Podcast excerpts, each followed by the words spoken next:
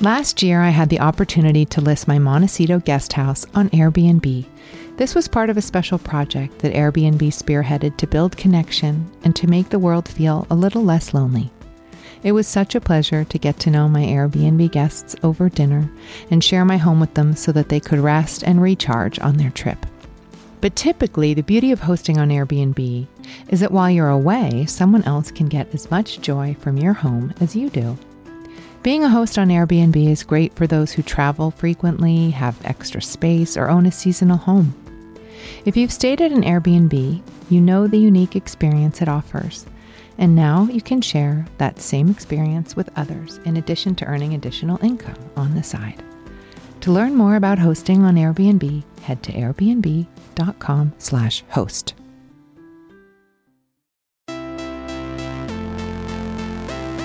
hold anything too tightly. Just wish for it, want it, let it come from the intention of real truth for you, and then let it go. For me, our soul is like it's unbound, it's limitless, but we will use words to limit ourselves. When people stop believing that somebody's got your back or Superman's coming, we turn to ourselves, and that's where you become empowered. Courageous participation attracts positive things. I'm Gwyneth Paltrow, and this is the Goop Podcast, where we bring together thought leaders, scientists, healers, creatives, and seekers. I'm so grateful to be able to interview these bright minds and share their incredible wisdom with you. And I especially love listening to the conversations that are led by my brilliant co host and friend, Erica Chidi. Erica is the CEO and co founder of Loom, and she's been a part of the Goop family since the beginning days. We believe that simply asking questions and listening has the power to change the way we see the world. I'll let Erica fill you in on her guest today. Today's guest is Liz O'Donnell. Liz is the founder of Working Daughter, a community for women balancing elder care, career, family, relationships, and life. She is the author of Working Daughter, a guide to caring for your aging parents while making a living. Today, Liz and I explore the struggles caregivers face when they're a part of the sandwich generation. Adults who are responsible for caring for both their aging parents as well as their dependent children at the same time. Liz explains how the pressure of caregiving often falls on women or people that identify that way, and why she believes there can be an upside with the right tools, support, and planning. Okay, let's get to my chat with Liz O'Donnell. I'm excited to talk with you today because I feel that what you have so much expertise in is something that so many people I know in my life are just starting to get acquainted with and it's it's this concept of being a member of the sandwich generation totally. and I, I really would love for you to explain what that is and also explain kind of what your journey has been in terms of how it's impacted you to be a part of that generation. Yeah, so the sandwich generation is mostly Gen Xers, but happening to everybody. And it's basically people who are caring for aging parents and children at the same time. I also meet a lot of people who are caring for grandchildren and adult children at the same time. We've got 10,000 people turning 65 every day in this country, you know, as the baby boomers age. And we're living longer on average, which means we're probably living with chronic illnesses because we're living longer. And we have a shortage of paid caregivers in the country. So family members are doing the bulk of care in this country. And it's very challenging. And it's especially challenging when you're also trying to raise your own family. And I came into it because I was living, you know, typical busy working mom life, thought I couldn't add anything more into my life just as a working mother. And my parents were in the 80s. They were needing more and more care. I call that the caregiver creep. It's when you start to help your parents out. With me, it was like mowing the lawn and taking them grocery shopping. And then the number of pills they took were overwhelming. So I'd go down every weekend and sort you know their medicine into those little plastic bins and all of a sudden i wake up one morning and i'm so stressed out i'm so maxed out and i don't know why and i think this is a really important distinction between elder care and child care which people often conflate but they're actually very different and with child care especially for professional women, we often think about starting a family. We plan for it. We think about, you know, what it's going to do to my finances, my body, my home. We make physical space in our life. You know, we prepare the nursery. You know, what's the best time for my career? With elder care, it just creeps up on you. It's not something, I mean, I didn't, I grew up playing with baby dolls. I never grew up thinking about someday I'm going to take care of my aging parents. And so all of a sudden your lives are already so busy. And then this is jammed into it. So I was experiencing the creep. And then the other thing that often happens to people is the crisis. So you get the call, someone's been rushed to the hospital, there's been a fall, there's a bad diagnosis. And as I was going through the creep, the crisis hit. And that was both of my parents were diagnosed with terminal illnesses on the exact same day. So my dad was in the hospital and I was told he had Alzheimer's and I needed to find memory care for him. He couldn't go home.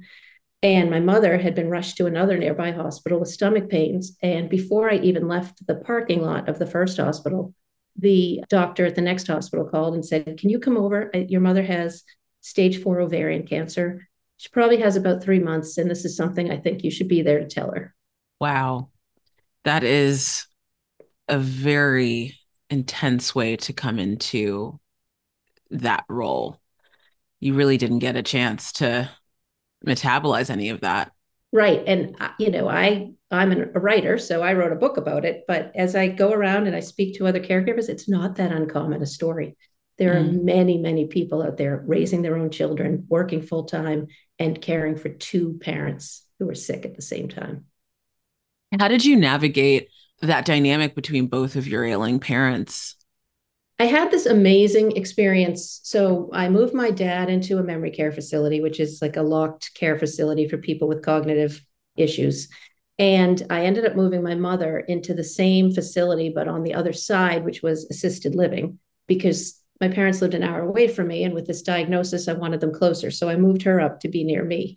And one day early in, I met with a hospice nurse trying to determine if my mother was ready for hospice care, which is end of life care. And I was really stressed out. You know, all of a sudden I'm thrust into this role, as you said, and I'm figuring out like bills and wills and hiring an elder law attorney and do my parents have enough money for these rents that I'm paying and trying to go to work and know, just so I walk in one day just really feeling sorry for myself in a bad mood. And I meet this hospice nurse to evaluate whether or not my mom is ready to be on hospice. And in the conversation, I realized that this nurse made the assumption that I, as the daughter, could be with my mother 24 7 as she needed care as the cancer progressed. So I asked her to step out into the hall. And I said, Listen, I have a full time job. I have two kids at home. I haven't been home for dinner in weeks. My dad's down the hall, locked in memory care facility. I have a career, not a job. And I don't appreciate that you make the assumption that I have nothing else to do. I don't like you and I don't want to work with you. And then I burst into tears because I was just so overwhelmed. And this nurse leaned in and she said, Listen, I get it. Uh, she was a single mother with two teens. She's like, I understand the pressures that you're under. So here's what we're going to do. Said, Your dad, you're not going to worry about him. He's with professional caregivers. He'll be okay. Your mother really only has a few months. You know, I see this all the time. I know what I'm looking at. So you don't worry about your dad, worry about him later. Your mother needs you right now. She said, Your kids and your husband, you don't worry about them you don't need to be home for dinner every night because being here with your mother is modeling for them what unconditional love looks like. And it was so moving for me to hear her say that. And then she said, But mm. your job, you, you can't lose that. I was the breadwinner for our family. She's like, So let's come up with a new plan. So she really listened to me, saw me, and helped me compartmentalize like, this is the crisis. This is what we have to focus on now. These are the things that can wait. let's take a quick break to talk about one of our partners. Tumi has a soft side. Discover their new Asra bag collection in its pillowy pleats, satin finish, and crescent shape. Asra is the bag to carry for your 9 to 5 and the 5 to 9 plans that follow. Versatility, after all, is Tumi's signature. Shop the full Asra collection on Tumi.com or at a Tumi store near you. Okay, let's get back to the conversation. We often underestimate the the power that care providers have in this process of becoming a caregiver. being able to say, Hey, I've seen this before and being able to kind of set you on a new on a new path. And and and speaking of new paths, how did your relationship change with your parents during this process? Uh, well, with my mother, it was another sort of really powerful shift, which was, you know, mother daughters sometimes were just a little fraught in our relationships, right? Not, I mean, nothing dramatic, but you might walk into the room and your mother says, Oh, you know, did you do something different to your hair? And you're thinking, She doesn't like my hair, but she could just be complimenting it. Who knows, right? But, you know, that, that sort of tension, I think, that a lot of mothers and daughters have. Well, when my mother, she was eventually moved into a hospice home and she had a full time staff taking care of her. And at that point, there was nothing more for me to do but to just be with her. And it was the most amazing experience and one that I wish I could carry through, you know, all of my relationships with, not wait till the end to feel this way. But when all of a sudden, all you have to do is just be with someone, nothing else matters. And like you really find that true connection with someone. So that was a, a pretty amazing experience. With my dad, it was harder because he was is stubborn and my father, not my mother. So I couldn't I couldn't do as much hands-on caring for him. You know, I couldn't clean him and bathe him and help him with things like that. He didn't always listen to me, but we had, you know, we ended up having a nice relationship and he really appreciated the care and the the time I was giving him and the time I took away from work and that sort of thing. You often hear people talk about elder care as parenting your parents. And that's just not something I subscribe to. It's not a term that I embrace because, one, you're dealing with adults who've lived full lives. If there is no cognitive decline, well, they should have autonomy and a say in you know how they live their life and how they're cared for.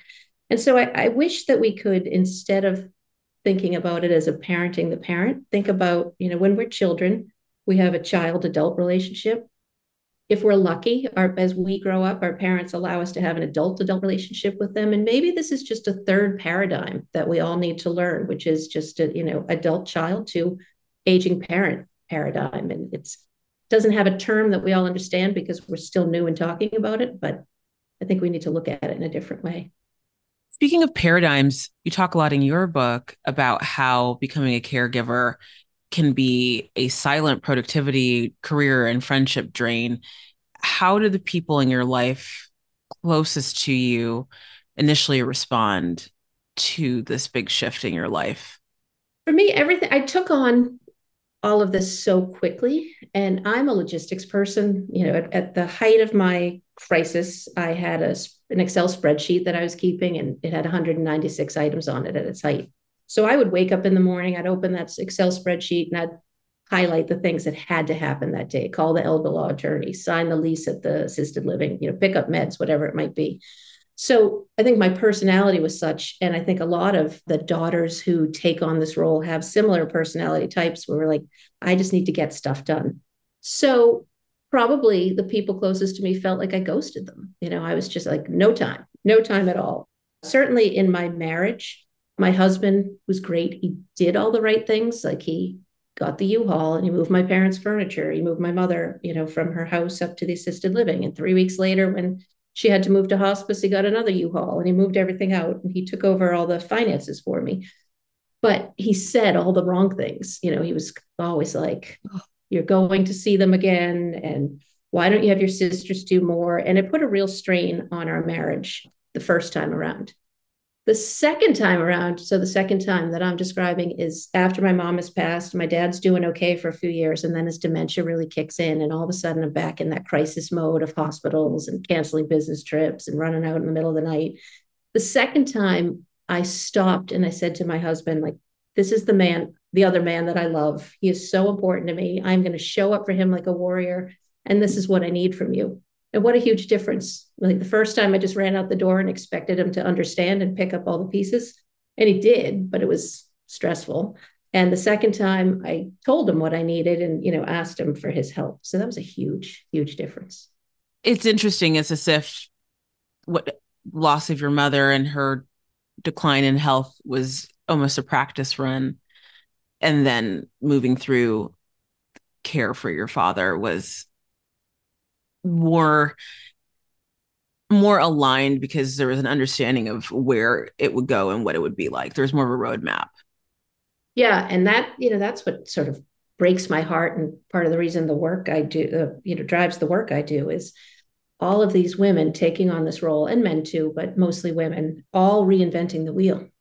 And it, you know, it shouldn't be that way. And so, you know, grateful for any conversation like this where we could start to talk about it and prepare people for it because we all go out there and figure it out on our own. And that's just not the way it should be. Last year, I had the opportunity to list my Montecito guest house on Airbnb. This was part of a special project that Airbnb spearheaded to build connection and to make the world feel a little less lonely. It was such a pleasure to get to know my Airbnb guests over dinner and share my home with them so that they could rest and recharge on their trip. But typically, the beauty of hosting on Airbnb is that while you're away, someone else can get as much joy from your home as you do. Being a host on Airbnb is great for those who travel frequently, have extra space, or own a seasonal home. If you've stayed at an Airbnb, you know the unique experience it offers. And now you can share that same experience with others in addition to earning additional income on the side. To learn more about hosting on Airbnb, head to airbnb.com/host. In your book, you point out that the United States is one of 13 countries in the world that does not guarantee paid time off, and that many workers are not covered by Family Medical Leave Act or FMLA, which means that if they have to take the day off to take care of their parents, they lose a day of pay, they lose a day of work. And all of that really makes me wonder what are your suggestions for folks that are in that situation in terms of being able to ease the burden of caregiving? I would say one of the, I think mindset is a huge part of caregiving. You know, we are dealing with aging, we're dealing with illness, we're dealing with dying, we're dealing with other people. Those are all things that we can't control. There's the only thing we can control in this world really is ourselves, right? So I find the the the mindset you bring to caregiving makes a huge difference. And in the case of your career, your job, and balancing it with care, understanding that this is a blip, it's not necessarily fair that caregiving comes in and impacts our lives. And oftentimes for women, it impacts our careers at a time when we're in our peak earning years. Or if we step out, you know, in our 40s, it's hard to get back in. So it's a scary time to have something impact your job. And at the same time, you know, caring for our families is some of the most important work we'll ever do in the world. So trying to put into perspective that, you know, it stinks this happened. It's hard that this happened and it is happening. So this might not be the time to push for that promotion. And or maybe this, you know, is a really important time in your career and that's okay too. You know, it's sort of like when we look at motherhood and all the options people have, you know, we all have to have the space and the permission to do it the way we want to do it. And recognizing too that this is a period in time. I think it's really important that we try to stay in our jobs if we can through caregiving, because, like I said, if you step out, it's very difficult. Women on average live longer than men. We already lose significant income as a result of family caregiving you know so that's less money we're putting into retirement. So really important if we can keep ourselves in the job in some way that we do that. You know what frustrates me is that the work i do is helping other women figure out how to approach caregiving because there is no support system around this. What i'd rather be doing quite frankly is talking to businesses to politicians you know to healthcare administrators saying this is what you need to do to make it better but until that happens, and as that's happening, then there are some things that you know we as women can do to to navigate this. I want to go back to something you said about your husband that he did all the right things but didn't say the right things. What would be the right things to say if you're a partner whose partner is going through a caregiving experience or just as a friend or a coworker, you know, what are things that you would have found helpful during that time? I find that caregivers just they want to be seen. It's such an invisible role from so many levels. It's an invisible role because we don't talk about it that much, especially from an elder care perspective. If we're parenting, right, we have mommy and me groups, we have mom blogs, we have mom conferences. We, you know, it's something that's comfortable to talk about at work. We're talking about disease, dying, illness, you know, not something we necessarily talk about in the office or, you know, over a glass of wine with our friends so we're invisible from so many standpoints so just to be seen by your friend your spouse your partner like hey i know this is hard I see what you're doing. Is there anything I can do to help? Just makes a huge difference. I published a text in the book that I got from my husband one day when I was off dealing with my parents, their doctors, I don't know who. And um, he, you know, he was really big on how the dishwasher is stacked, and I never stacked it the right way. And he sent me a text about that. And I can't repeat it on air, but I published it in the book. You know, I wrote back, and there were a lot of F's and C's and K's. And, you know, like, are you kidding me? I am dealing with my mother who's dying, and you're talking to me about the dishwasher. But his life was continuing on the same trajectory. So that's what happens. Continuing with communicating about this experience, as a parent yourself, what kind of conversations are you having with your children in terms of supporting them around eventually being able to support you? How do you start those conversations? Yeah, in a sense, my kids were lucky that they had such an up close look at caregiving. I allude to this at the end of my book, but my husband actually got pancreatic cancer a year after my husband died, and I cared for him, and he passed away a couple of years ago. So I was also a spousal caregiver. So, you know, I'm obviously. So I'm so sorry. Thank you. Appreciate that. So obviously, my kids have had a tough run of it. But, you know, if we ever look at, you know, what's positive to come out of things, you know, they've they've seen up close and personal illness and caregiving and, you know, the role family members can play so, you know, they're acutely aware of, you know, my mortality and the work that I do. So, you know, part of me and many caregivers say to me, like, I will never put my kids through this. What can I do to plan? And so, you know, I've done the will and I've appointed the healthcare proxy and I have all of my information in one place. And the people who would ever have to step in, you know, know where all that information is and where they can find my passwords and all of that good stuff. But then at the same time, now that, you know, I'm I'm a widow, I'm constantly saying, like, get a good job, take care of me. Mm-hmm. Everything I, I said I would never do. But I think it's so healthy that we do have these conversations with our kids, and our kids do have these conversations with us. And that's part of the challenge for so many people who are in elder care right now. You know, these are just not topics we'd like to talk about, but it is a gift when parents and children know what the plan is. Speaking of plans, it makes me want to ask you how you took care of yourself during those periods of intensive caregiving. What did you do, and what would you suggest to someone going through this right now if they're right deep inside of it? How do you still show up for yourself? Yeah, well, physically, I didn't do a good job of caring for myself for the longest time. I was, you know, get up, look at that spreadsheet, drink coffee, continue to drink coffee, find some sugar to keep me going during the day, and then have a glass of wine at the end of the day to, to counter the caffeine and the sugar high. Eventually, somebody said, you know, you need to take care of yourself, which I talk about as the six or seven most annoying words you could say to a caregiver, because we're acutely aware that we need to care for ourselves. If we go down, you know, who's going to care for the people we're caring for? But the question is always how. So this friend of mine said, well, why don't you start by hydrating? So I started carrying a water bottle, and it was just a simple act, you know, drinking water throughout the day instead of just drinking caffeine.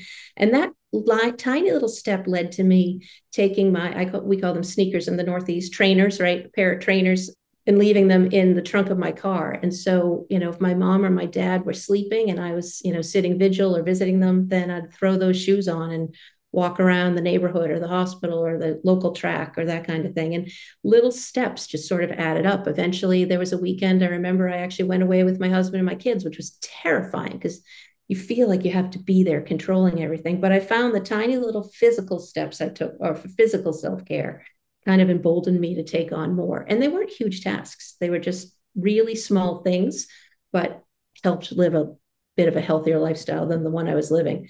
The other thing is, I thought about, and I encourage other caregivers to think about what your post caregiving life is going to look like. And, you know, and that can be guilt inducing. Like, so you're asking me, Liz, to think about like what I'm going to do when they die. Like, that feels uncomfortable. But I think if we think about that, okay, this is a moment in time. It may be years for some people, maybe months for some, but what do I want to have happen in my life or where do I want to be when this is over? And then you can make decisions based on that. And they might be baby steps like, I need to stay employed. So, okay, what do I need to do to not lose my job through this? And I don't want to end up in the hospital sick after this. So, what are those steps I'm going to take right now? Or I don't want my marriage to implode as a result of this. So, you know, what am I going to do to maintain my relationships? And just figure out what the minimum is that you can do for your post, you know, set yourself up for a good life post caregiving. But the main thing I did, and I didn't realize it until I had already written the book and now I'm caring for my husband, was this mindset stuff. It was constantly reframing how I was thinking about caregiving. I originally approached caregiving as a victim. I'm the youngest of three sisters. It's not supposed to be the youngest. I'm the least compassionate. Why is it me? After that conversation with the nurse I mentioned, uh, you know, I, I moved from sort of martyr to heroine. I was like, you know, I got this. I can do this. This woman believes in me. And I'm lucky that I have the skills to be the one to care for my parents. You know, instead of, I, I forced myself every day to find something that was good. I used to think gratitude practices were just silly. And now I find that they actually really make a difference. There's always something positive, and constantly reframing the situation I was in helped me really manage my own energy around caregiving. Liz, this has been such an empowering and important conversation. There's so much that you said that even in a few minutes, I feel more supported around potentially negotiating this experience myself. And I'm really hopeful that anyone who's listening who's either going through this or has anxieties about this because I imagine for some people it's the it's not the if it's more the when mm-hmm. that they are able to read your book and also find a sense of almost have a a little bit of a compass after this conversation. Yeah, I think it's really important to remember that it's a choice. And a lot of working daughters say to me, you know, you, you think I chose this? Of course, we don't choose for somebody to get sick. We don't choose for it to impact our jobs, our careers but we are showing we are choosing to show up. I mean technically you could walk away right? So i think back to mindset it's really important that if you are going through it if you do take it on remember that you chose to take it on and remind yourself what you're doing well because it can be so overwhelming. Thanks for tuning in to today's conversation with Liz O'Donnell. For more, head to workingdaughter.com and pick up a copy of her book, working daughter. Thanks again for tuning in. This has been a presentation of Cadence 13 Studios. I hope you'll listen, follow, rate, and review all of our episodes, which are available for free on Apple Podcasts, Spotify, Audacy, or wherever you get your podcasts. Thanks for listening to the Goop Podcast.